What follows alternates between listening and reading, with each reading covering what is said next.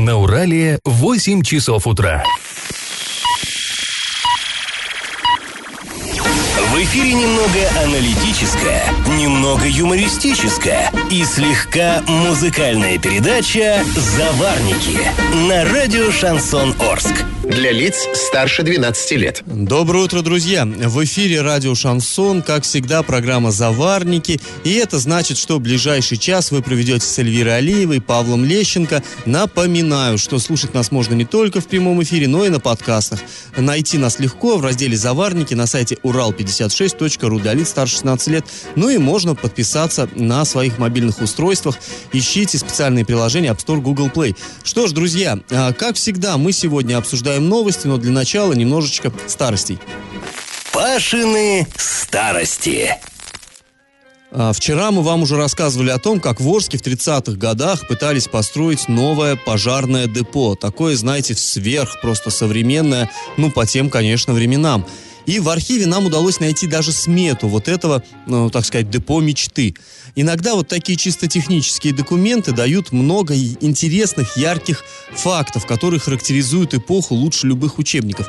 А, ну вот, например, планировалось, а, что будет это депо двухэтажным кирпичным зданием с подвалом и башней каланчой. И особо подчеркивалось, с канализацией и водопроводом. По тем временам, ну это круть просто невероятная. Это вот нынешняя какая-нибудь выделенная линия интернета, это ерунда по сравнению с водопроводом по тем временам. В общем-то, город набирал воду из реки, из колодцев. Так вот, в этой самой башне предполагалось разместить шахту для сушки пожарных рукавов, а также помещение для сушки спецодежды и учебный стенд, где бы молодые бойцы пожарной охраны постигали все премудрости своей профессии. А на первом этаже здания должны были разместиться гараж на два специальных автомобиля и конюшня на два конных пожарных хода. Вы, может быть, и не знаете, что такое конный пожарный ход. Это вполне такой официальный термин. Ход – это пара лошадей, которые запряжены в специальную повозку с бочкой. В бочку набирается вода. Ну, там же есть места сесть, куда бойцам пожарной охраны. Там же есть специальное место для эм, багров, лопат, топоров, там, для спасательной лестницы и так далее. Ну, в общем, вот такой, такая специальная бричка. Причем интересно, что лошадей, вот эту пару лошадей, которая состояла на дежурстве, их не распрягали, чтобы ни минуты не терять в случае пожара. Ну, с машиной ты легко повернул, да, ключик и поехал. А лошадей надо запрячь. Так вот, пожарные лошади, которые были, так сказать, в наряде, они стояли всегда в сбруе, готовые мчаться на тушение пожара. А также на первом этаже вот этого здания должны были быть канцелярия, цех, цейхгаус, ну это комната для снаряжения, и, интересно, комната для ячейки ВКПБ, то есть, ну, партийная такая вот э, комнатка, где можно было пар- э, большевикам, партийцам проводить какие-то собрания. На втором этаже должна была быть дежурка, э, рассчитанная на 20, м, 21 бойца, то есть вот дежурный персонал должен был там э, сидеть, ждать вызова. Комната для переодевания, комната для принятия пищи. А также вот в этом же здании депо должны были разместиться четыре двухкомнатных квартиры для брандмейстера, но это главный вот пожарный, двух его помощников и шофера-механика. В подвале должны были разместиться котельная, склад топлива, аккумуляторная, кладовые. И еще во дворе должна была э, стоять конюшня с сеновалом. Но мы понимаем, машины это хорошо, но все-таки основной, так, так сказать, движущей силой тогда были лошади. Ну и надо было им для сена, для фуража э, помещение иметь. Ну, а сейчас, друзья, мы предлагаем вам поучаствовать э, в традиционном конкурсе, раз уж мы о пожарах заговорили. До революции вдоль Урала э, между нынешними большим малым мостами на берегу располагалось небольшое такое поселение, поселочек. Рядом с речкой его расположили из-за особой пожароопасности, чтобы в случае чего э, не пришлось далеко бежать за водой. Скажите, как называлось это поселение? Вот между двумя мостами. Тогда их не было, но вот тем не менее. Варианты. Один – лесоторговый поселок. Два – кузнечная слобода. И три – поселок Керосинка. Ответы, а также все свои мысли по поводу обсуждаемых нами тем присылайте на номер 8 903 390 40 40 или в соцсети Одноклассники в группу Радио Ш- Шансон Ворске или в соцсеть ВКонтакте в группу Радио Шансон Орск 102.0 FM. Напоминаю, что победитель получит приз от нашего спонсора Реста-клуба Ньютон. Располагается Реста-клуб на проспекте Ленина 142 для лиц старше 18 лет. Открытие совсем скоро. Э, Победитель получит карту пилот. Это лимитированная серия специальных карт, которая дает возможность посещать специальные мероприятия ресторана и дает 10% скидку. Галопом по Азиям Европам. Ну и о городских новостях. Э, интересная вчера тема, так сказать, прогремела в Орске. Э, директор одной из управляющих компаний города, Евгений Виноградов, это директор УК «Советская», э, выступил со статьей, которую попросил считать официальным заявлением в прокуратуру, в антимонопольную службу. Он считает, что водоканал города Орска использует городские сети водопроводные и канализационные незаконно. Там он считает, что есть нарушение процедуры. И он считает, что вот этот договор, э, который существует между администрацией и э, водоканалом, он юридически ничтожен. А чуть позже мы подробно к этой теме вернемся. Мы выслушаем комментарий самого Виноградова.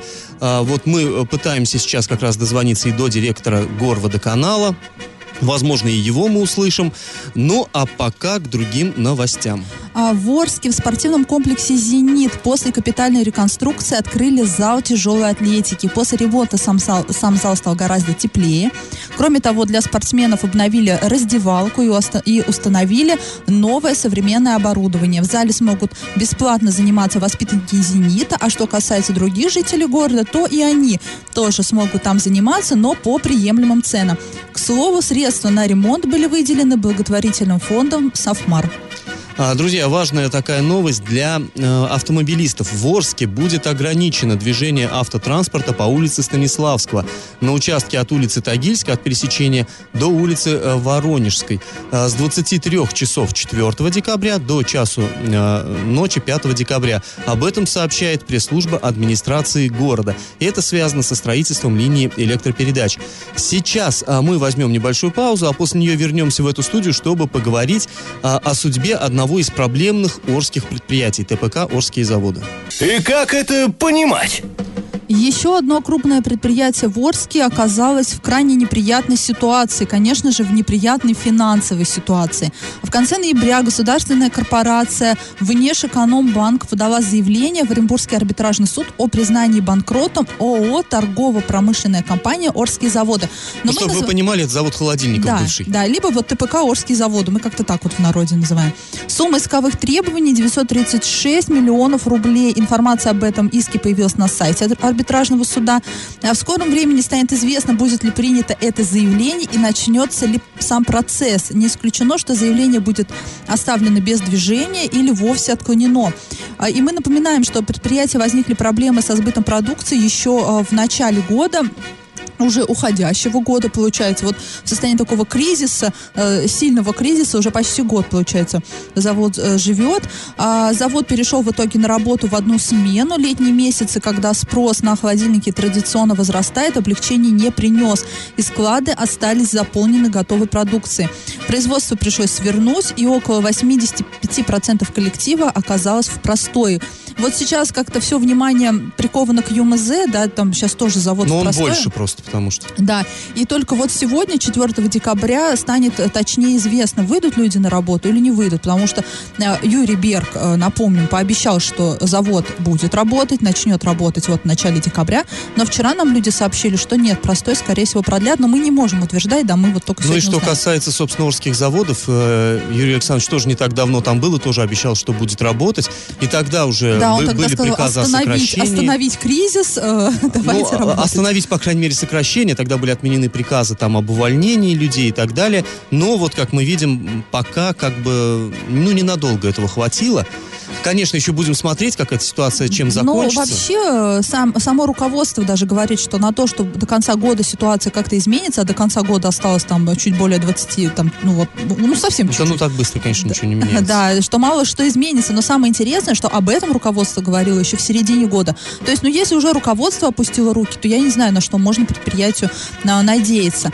А, ну, мы что, мы желаем всегда, мы всегда желаем всем только одному, и ЮМЗ, и прочим предприятиям выбраться из кризиса. Все-таки, когда люди остаются без зарплаты, это не очень хорошо. Ну, ты знаешь, Иль, я все-таки еще вставлю 5 копеек. Э, мы как-то уже в этой студии слушали даже э, вот запись разговора с работниками этого предприятия, и не рядовыми работниками, а, так скажем, руководителями среднего звена, которые говорили, что предприятие можно бы запустить, но вот они во всем винят именно руководство свое. Дескать, руководство не заинтересовано в развитии, в производстве и так далее. Конечно, мы судить об этом не можем, но ситуация конфликтная, ситуация сложная. И Паш, да, мы если желаем... Бы, если бы ДКБ, на ЮМЗ тоже говорят, что можно хоть сейчас все запустить, там, если, например, Газпромбанк даст денег. Ну, ну, извините, если бы ДКБ. Сейчас мы сделаем небольшую паузу, а после нее поговорим о других важных новостях. Например, об итогах вчерашнего хоккейного матча и очередном скандале вот вокруг водоканала Орска. Я в теме. Да, мы напоминаем, что чуть позже мы поговорим об очередном скандале вокруг водоканала. Сейчас мы пытаемся дозвониться до Сергея Александровича Прокофьева, чтобы получить его комментарий, но он трубку не берет, а, видимо, на совещании, поэтому вот пусть ловит сообщение в Вайбер. А, хоккейный клуб Южный Урал вчера проиграл хоккейному клубу «Лада» со счетом 2-5, к сожалению. О том, как это было, рассказывает наш хоккейный эксперт Константин Мусафиров после двух уверенных побед домашней серии над Казанским Барсом 3-2 и особенно над Пензенским Дизелем 6-3. Наши хоккеисты, к сожалению, уступили волжанам клубу из Тольятти со счетом 2-5. Но, в общем-то, скажем так, соперник был очень серьезный, грозный и мастеровитый. Команда, которая сейчас именно после двух набранных очков в Орске продолжает находиться на первой позиции в турнирной таблице чемпионата высшей хоккейной лиги. А в сегодняшнем матче, да, наши ребята сегодня также один период выиграли, напомню, первый. И, собственно, в первом периоде действительно наши парни выглядели достойно и даже чаще, я бы сказал, атаковали ворота гостей. Но после того, как в начале второго периода Дмитрий Марченков не реализовал стопроцентный голевой момент, обратное колесо началось. Три шайбы во втором периоде, две шайбы в третьем, при одной заброшенной я думаю, тренерский штаб Южного Урала подскажет, учтет все эти негативные факторы, которые в итоге сказались на результате. И уже в следующем матче с самарским клубом ЦСКА ВВС наша команда выйдет играть только на победу. А, да, Константин Федорович все правильно говорит. Я вчера смотрела э, этот э, матч э, в режиме онлайн на сайте ВХЛ. И когда в первом... И, и напомним, да, хоккейный Куплат, он находится в начале турнирной таблицы. Там, ну, он сейчас на первом месте да, вообще. Да, на первом. То Просто, таком... мне кажется, он был на втором. Ну, в общем, ну, вот неважно, да, неважно. Клуб в первой тройке, он лидер турнирной таблицы, то есть, в принципе, ну, один из самых грозных то соперников. То есть такому и не стыдно проиграть? Нет, стыдно проиграть всегда, мне кажется, потому что, тем более, первый период закончился, как сказал Константин Мусафиров, да, со счетом 1-0 в нашу пользу.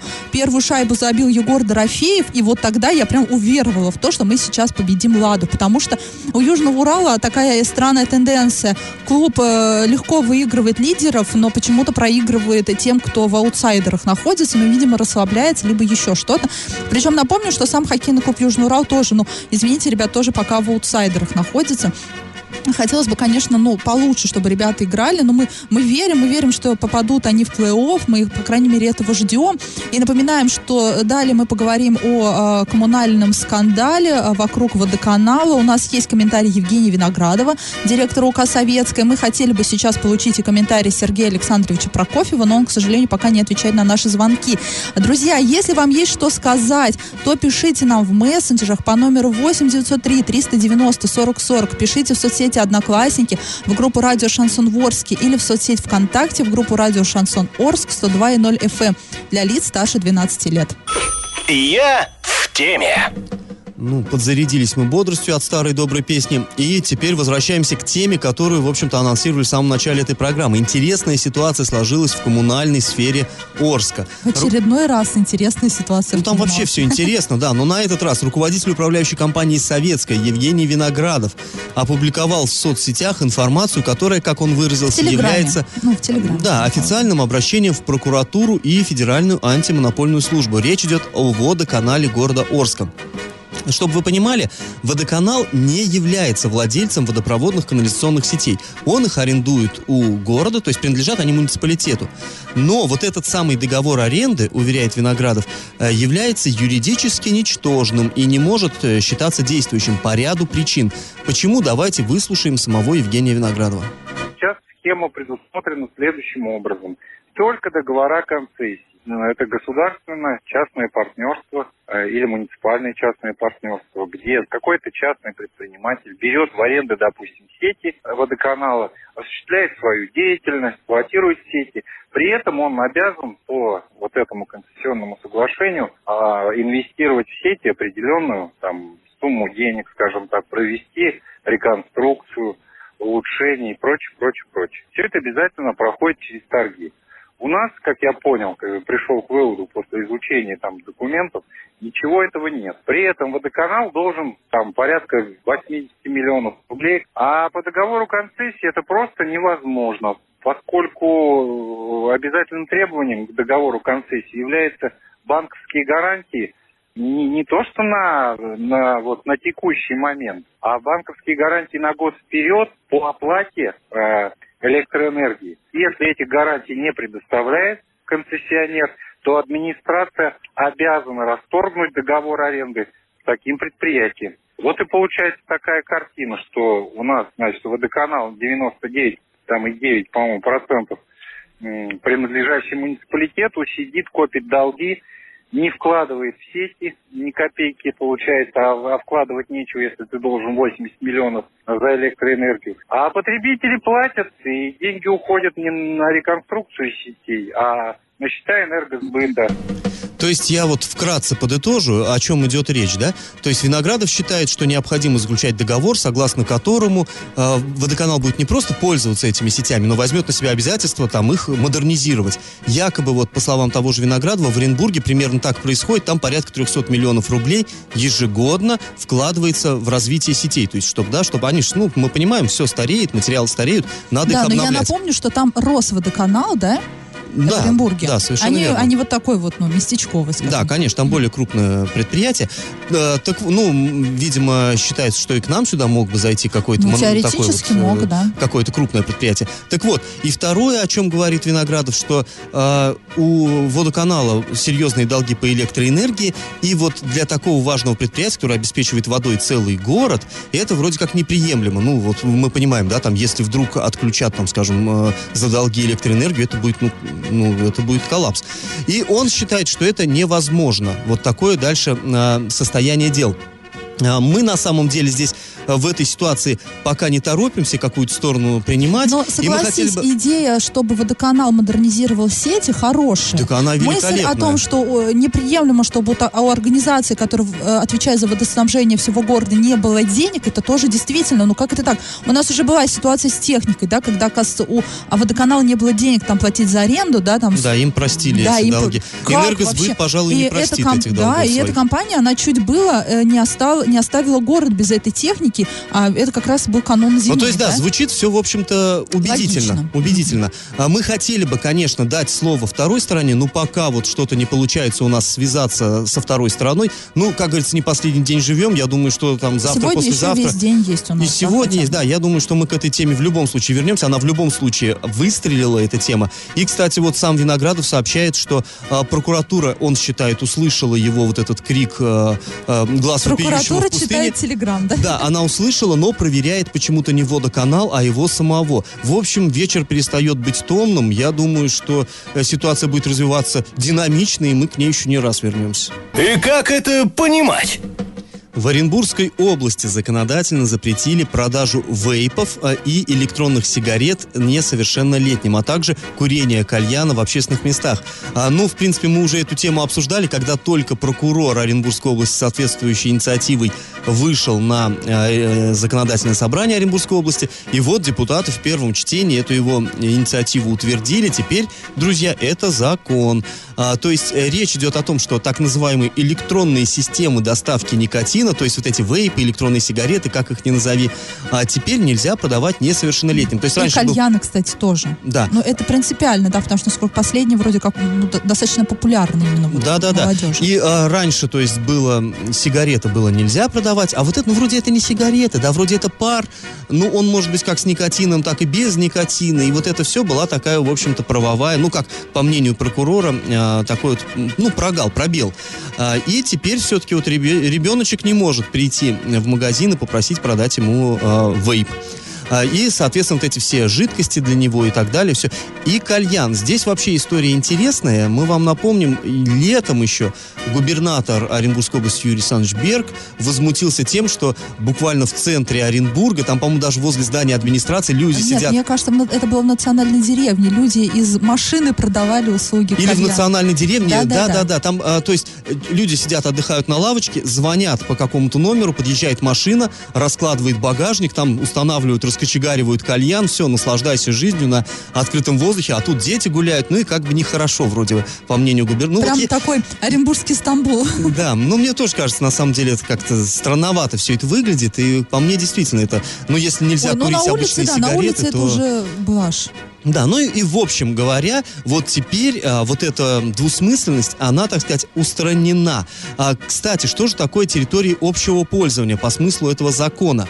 К ним относятся, я процитирую, территории, которыми беспрепятственно пользуется неограниченный круг лиц, а именно площади, улицы, проезды, набережные, парки, скверы, бульвары, за исключением помещений, предназначенных для предоставления услуг общественного питания. Галопом по Азиям Европам. А чуть позже мы поговорим о состоянии тротуаров э, в городе. Скользкие, не скользкие, поэтому пока у вас есть время, вы пишите свое мнение по этому поводу по номеру 8 903 390 40 40. А пока к другим новостям, а, уже областным. Стюардесса Юлия Михеева из Соли Леска приняла участие в программе «Поле чудес» на Первом канале. Девушка там нам рассказала о себе, как проходили съемки и о том, что она подарила Леониду Якубовичу. Подробнее об этом можно прочитать на сайте урал56.ру. Для лиц э, старше 16 лет девушка говорит, что с детства мечтала попасть на поле чудес. Я, кстати, тоже мечтала в детстве. Наша землячка стала победителем СМС-игры. После этого с ней связался шеф-редактор программы и пригласил на съемки. То есть все могут туда попасть. Все. Мечты, некоторые мечты все-таки иногда Да. сбываются. А, друзья, Оренбургский аэропорт снова попал в центр внимания. Пассажиры опять жалуются на условия обслуживания. Не так давно уже это громко прозвучала эта тема. Люди недовольны. Все-таки аэропорт в Оренбурге имени Гагарина. Аэропорт достаточно крупный, мощный, но вот людям не очень нравится, как там их обслуживают. И вот теперь новое видео появилось в интернете. По словам автора видео, пассажиры э, ругаются из-за длительного ожидания багажа. Ну, понятно, люди прилетели, им бы взять чемоданчик и на такси. Причем был мороз, кстати, тогда вот именно минус 30. Да, да, да. Ну, что тут сказать? Известно, что в 2021 году в Оренбурге должна начаться реконструкция аэропорта. Он должен стать таким вот современным и со всей инфраструктурой. Уже в 2019 году нам обещают, там проведут госэкспертизу проекта. Накипело! А накипели у людей сегодня, как вообще на протяжении нескольких дней, кипят э, тротуары. Ну, они теперь, знаешь, до где-то апреля будут кипеть, я думаю, эти тротуары. Пока скользко, они будут да, да, кипеть. да, да. Вот. Но в таком контексте у людей накипела горная пыль. Вообще, на самом деле, нам на нее жалуются на протяжении нескольких лет. А, по словам людей, от нее грязно. А некоторые утверждают, что от нее исходит какой-то радиоактивный фон. То есть она там ну, вот как-то фонит, что-то там излучает. Но мы не знаем, мы не проверяли. А Не, весной- ну в плане гря- грязи мы проверяли, да, в действительно, плане она грязи, грязная. Действительно, да. Вот все вы помните, как в прошлую зиму посыпали дороги в центре города, там просто все было черное. И, э, ну, соответственно, вот эту всю грязь вы несете с собой в помещение, там, на работу, домой. И я не знаю, вот мы когда приходили в офис, да, после нас просто какие-то черные лужи оставались вот на полу. Ну, прям ужасно, даже не хочется вспоминать.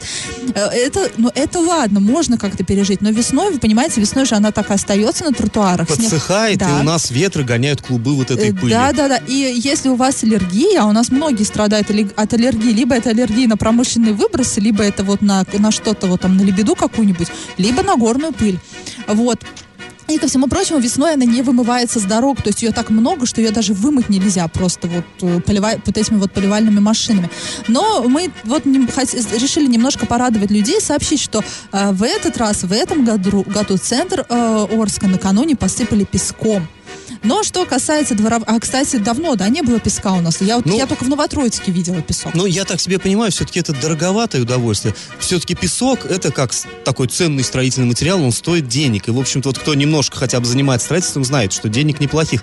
А горная пыль, она у нас, по сути, это дармовая. У нас два щипзавода в городе, и ее все никуда девать, ну, ее некуда, и вот ее сыплют на дороге. В общем-то, она, она действительно помогает людям не падать, не калечиться, но вот есть такие вот, да, минусы Да. все-таки. Но э, что касается дворовых территорий, то там по-прежнему горная пыль. Управляющие компании, ну, видимо, нет денег на, на песок, у них они сыпят горной пылью. Но, если честно, я вот как житель второстепенной улицы, а, я говорю, что в большинстве своем тротуар не посыпаны вообще. Ни песком, ни горной пылью. Очень скользко и опасно. Вот, вот все вокруг, вот везде скользко. Вот не скользко, только в центре, на мой взгляд. Паш, я не знаю, ты живешь же в центре, у вас там Ну, я посыпано да, на да. второстепенных улицах.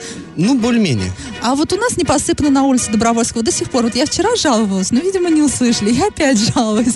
Но опасно ходить. Я вчера даже с работы ехала на такси. Ты знаешь, Иль, я думаю, ты и завтра будешь да, жаловаться. но я не могу каждый день с работы ездить на такси. У меня нет столько денег. И, э, но вчера я уже просто так решила, просто, ну, так безопаснее. На самом деле, на проезжей части как-то безопаснее, чем на тротуарах. Но это уже действительно накипело. Друзья, если у вас тоже накипела какая-то тема, то вы уж себе не держите, вредно это для здоровья. Вы пишите нам во все мессенджеры, э, смс пишите на номер 8 903 390 40 40. Пишите в соцсети Одноклассники в группу Радио Шансон Ворске, в соцсеть ВКонтакте в группу Радио Шансон Орск 102.0 FM для лиц старше 12 лет. Раздача лещей. А, Друзья, ну а мы спрашивали в начале этой программы, как же а, назывался поселочек, а, находившийся на берегу Урала, вот между двумя нынешними двумя мостами. Тогда, конечно, этих мостов не было. Давали, вот многие наши слушатели говорят, что лесоторговый.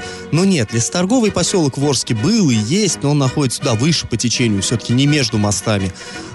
Есть даже вариант, один пришел, один ответ, керосинка. Да вообще я выдумал, нету такого поселка и никогда его не было. Ну, коварный человек. А вроде река какая-то есть или ручей. Озерцо, озерцо есть в районе Круторожина, поселка такого нет. До революции на правом берегу Урала, между вот нынешними большим малым мостами, находилась так называемая кузнечная слобода. Там располагались городские кузницы. Но мы все понимаем, чтобы железо ковать, ковать надо, пока оно горячо, а чтобы было горячо, надо нагреть в специальных печах. И вот там уголь, жар, искры сыплются, сами понимаете, часто возникали пожары. И кузницы ставили на берегу реки, чтобы далеко с ведром не бежать. В общем, правильный ответ сегодня два. И победителем у нас сегодня становится Дмитрий. Он получает приз от спонсора программы Реста клуба Ньютон, который находится по адресу проспект Ленина 142 для лиц старше 18 лет. А Реста клуб Ньютон дарит карту «Пилот». Это лимитированная серия специальных карт, которая дает возможность посещать специальные мер- мероприятия ресторана и дает 10% скидку. Ну вот Дмитрий э, скоро вкусно поужинает, очевидно. Друзья, слушайте нас на подкастах в разделе «Заварники» на сайте урал56.ру для лиц старше 16 лет. Слушайте в своих мобильных, App Store, Google Play в помощь. Ну а сегодня мы с вами прощаемся. Этот час вы провели с Эльвирой Алиевой. И Павлом Лещенко. Пока, до завтра. Завариваем и расхлебываем в передаче «Заварники». Каждое буднее утро с 8 до 9.00 на радио «Шансон Орск». Для лиц старше 12 лет. Радио «Шансон». СМИ зарегистрировано Роскомнадзором. Свидетельство о регистрации Л номер ФС 7768 373 от 30 декабря 2016 года. Для лиц старше 12 лет.